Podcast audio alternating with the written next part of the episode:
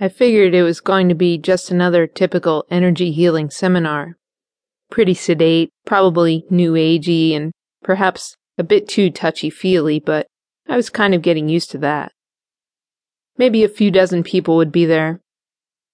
It was taking place in a hotel, which is a normal venue for this type of thing.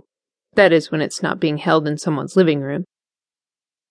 I schlepped myself to the Seattle hotel via mass transit and was feeling ultra low on energy, having come fresh out of boyfriend and cis trauma land. It came as a jolt to my system then to walk into a giant, well lit ballroom already packed to the hilt with hundreds of people cavorting and chatting. I managed to find a seat before the show began. And oh, what a show it was! Music started blaring, familiar classic rock tunes on a kick ass sound system. Then the guy, the dude, the emperor, the cult of personality, made his way through the crowd and up on stage, all the while laughing like a madman and playing air guitar. He was flanked by two pretty blondes, a rock star fantasy in action.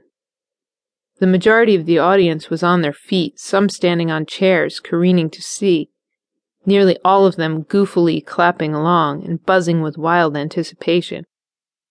It looked exactly like a religious revival tent, but with Marriott decor. Oh my God, what have I spent my money on this time? If my friends could have seen me at that moment, I would have been so embarrassed. I think I was anyway. I had run away to join the circus and was having one of those careful what you wish for moments. When the song ended and the cheering died down, Mr. Dude launched into an extended monologue comprised of pontifications on the futility and arrogance of modern medicine, hilarious accounts of bizarre personal experiences, and wild tangents about aliens, teleportation, parallel universes, invisibility cloaking, time travel, and shape shifting. It took me a little while to realize that these were not actually tangents. This was the relevant content of the seminar all of it.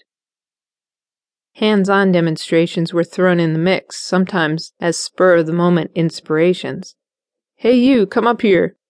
Or, in more formal examples, en masse. For instance, all the people who suffer from a particular condition, such as asthma, or all the engineers in the house who suffer from intellectualism. Then there was a laying on of hands that resulted in the laying out of bodies the stage became littered with carnage. Some people were out cold for hours before re-emerging into consciousness.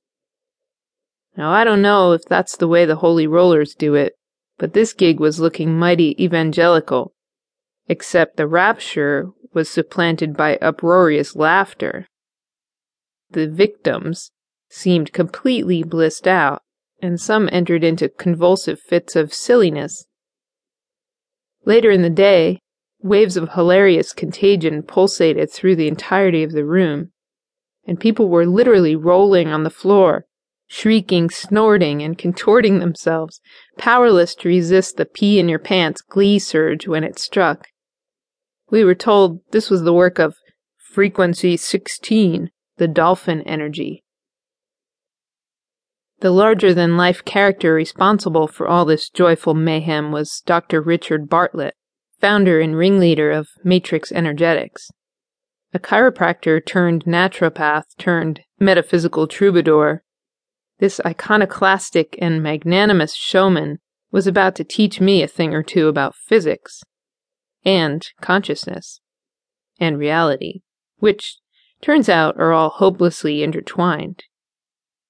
Things don't fall into well behaved boxes the way we're trained in school, Take medicine, classic rock, and religious revivals, for instance. The boundaries are blurrier than you might think.